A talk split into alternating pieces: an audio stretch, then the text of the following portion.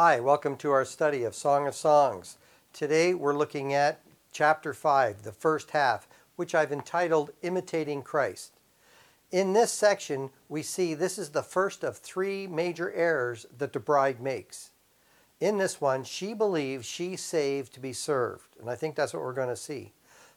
It's all about the gospel of health and wealth. So many people think if I become a Christian, then God owes me perfect health and perfect wealth. Not so, as we are going to see. We begin with verse sixteen of chapter four, and I think it was a bad chapter break.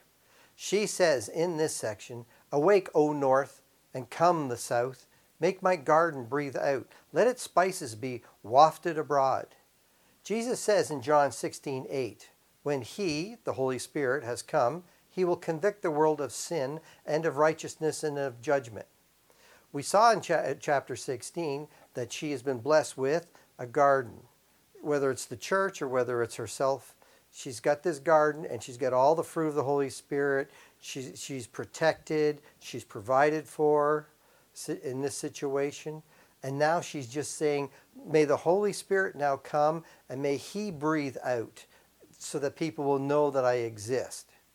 May my beloved come into his garden and eat, eat its choice fruits. So now she's saying, now God needs to come visit me, and may the Spirit work to get the message out. In Matthew twenty-five twenty-five, we have a parable of three guys with uh, the talents.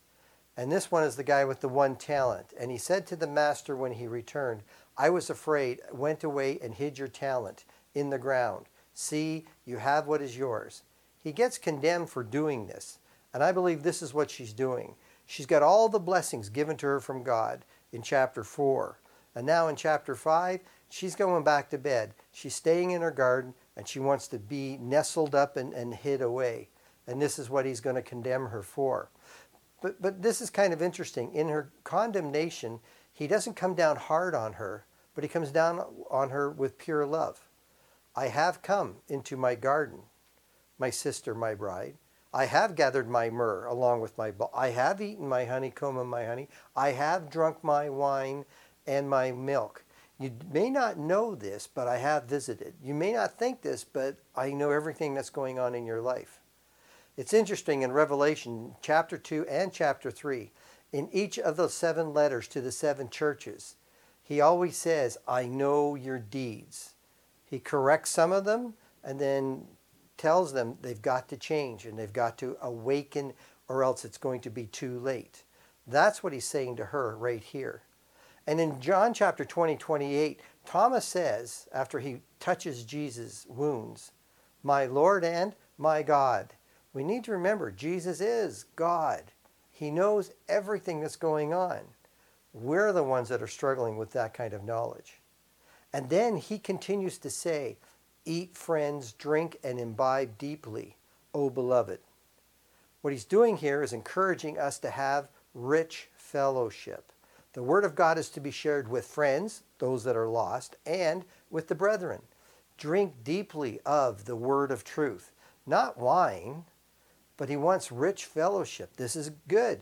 Don't just be hiding off into your garden all by yourself. Have rich fellowship. Then a voice, she says, "My beloved was knocking. Come to me, my sister, my darling, my dove, my perfect one." See how he's building her up and how he so appreciates her, and he understands she's going to make mistakes.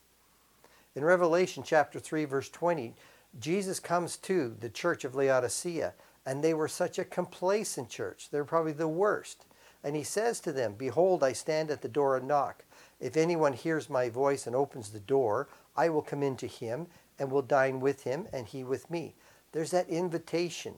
But I can't open the door. You're the one that has to do it. You have free will, and I don't have that ability. But I give you that invita- invitation. And that's what he's saying to her, right? "I'm knocking. My head is drenched with dew, my locks with the damp of the night. My Father is working until now, and I too am working." John chapter five, verse seventeen. The work is going to continue until the judgment day. That's when the party happens. That's when we celebrate the wedding. But for now, there's an awful lot of work to be accomplished, and that's what he's trying to get her to think about.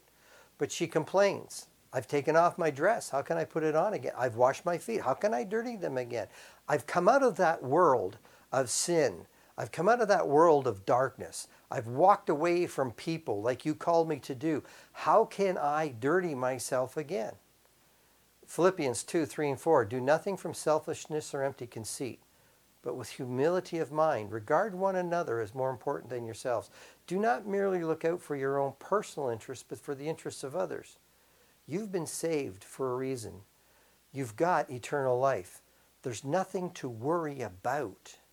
So therefore, you need to start focusing on helping other people. My beloved extended his hand through the opening, and my feelings were aroused for him. You'll see gates with openings, maybe a circle cut, so you can put your arm through to, to have access to the latch. Well, that's what he's doing here. And that word aroused is kind of an interesting word. Look it up. It means be boisterous. It's not a sexual aroused, but, but it's an excited aroused because I'm going to be in his presence once again. But we do have to see that it's, again, back to that free will. God knocks, knocks, but we're the ones that have to open the door.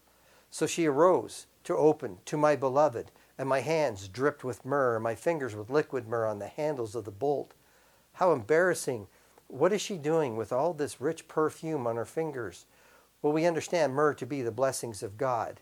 And how often, if you if you take your talent and bury it, we waste away the, the blessings of God instead of sharing them with other people. And this is what the master said to that servant that buried his talent. You wicked, lazy slave.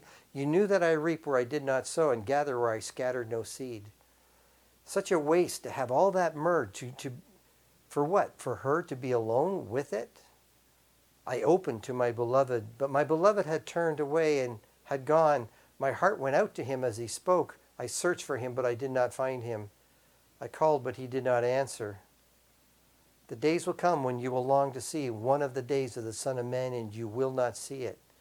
Jesus has left. He's gone back to heaven. He's not going to walk with us on this earth any longer. Not until after the judgment day when, when there's a new creation, a new earth, but never here on this planet again. And until then, we have to realize there's a work that we need to accomplish. So she goes off chasing him, and then the watchmen who, who make the rounds in the city found me. They struck me and wounded me. The guardsmen of the walls took away my shawl from me. Well, we know from chapter three, verse three, the watchmen, well, those are the, the Pharisees and the Sadducees. The guardsmen, well... The Christians in the whole book of Acts were persecuted by the Jewish leadership, and they were no longer allowed to go to the synagogues once they realized the damage that Christianity was doing. So now the persecution is going to break out as you reach out and share the truth. There's going to be a lot of people that are going to complain. And now she appeals to the daughters of Jerusalem. I adjure you, daughters, if you find my beloved, as to what you will tell him that I am lovesick. I charge you solemnly to tell him I'm lovesick. And that lovesick, I believe, she just doesn't know what to do, because she went out looking for him, but she doesn't know what to say or what to do. And, and all she's getting is all this persecution. And so she's just totally at a loss at this present time. And it's interesting, because then the daughters of Jerusalem respond by saying, what kind of beloved is your beloved, O most beautiful among women? What kind of beloved is your beloved that thus you adjure us? And I think that's an interesting question that they put, and I think that's something that she's going to have to focus in on. And I think the answer for that is found in the last half of chapter five. But to recap what we've just accomplished here and looked at, she believes she has been saved to be served. She believes she's saved to stay at home, go back to sleep, hoard her blessings. But I think what you really need to see in this section here is Christ teaches the opposite. He encourages rich fellowship. Eat, drink, imbibe deeply, friends and beloved. You got to get into a rich fellowship. He calls her to awake to a, I believe, a solid prayer life. He knocks and says, open up. He wants to, her to come into his presence, to invite him in, to get into a solid prayer life. And he leads her to go out. share her blessings, make disciples. She, she turned and he was gone. She didn't know what to do. And you don't know how to make disciples, and you don't know what to do if you're a Christian, and you don't have a rich fellowship where you got together and studied the scriptures and shared your experiences with other brethren. And if you don't have a solid prayer life, you haven't been communicating with God, you won't know how to make disciples. And I think that's the important thing that we need to see right there. You got to get into that fellowship. You got to get into that prayer life so that you can be active in the world around. Thank you for watching Chapter five.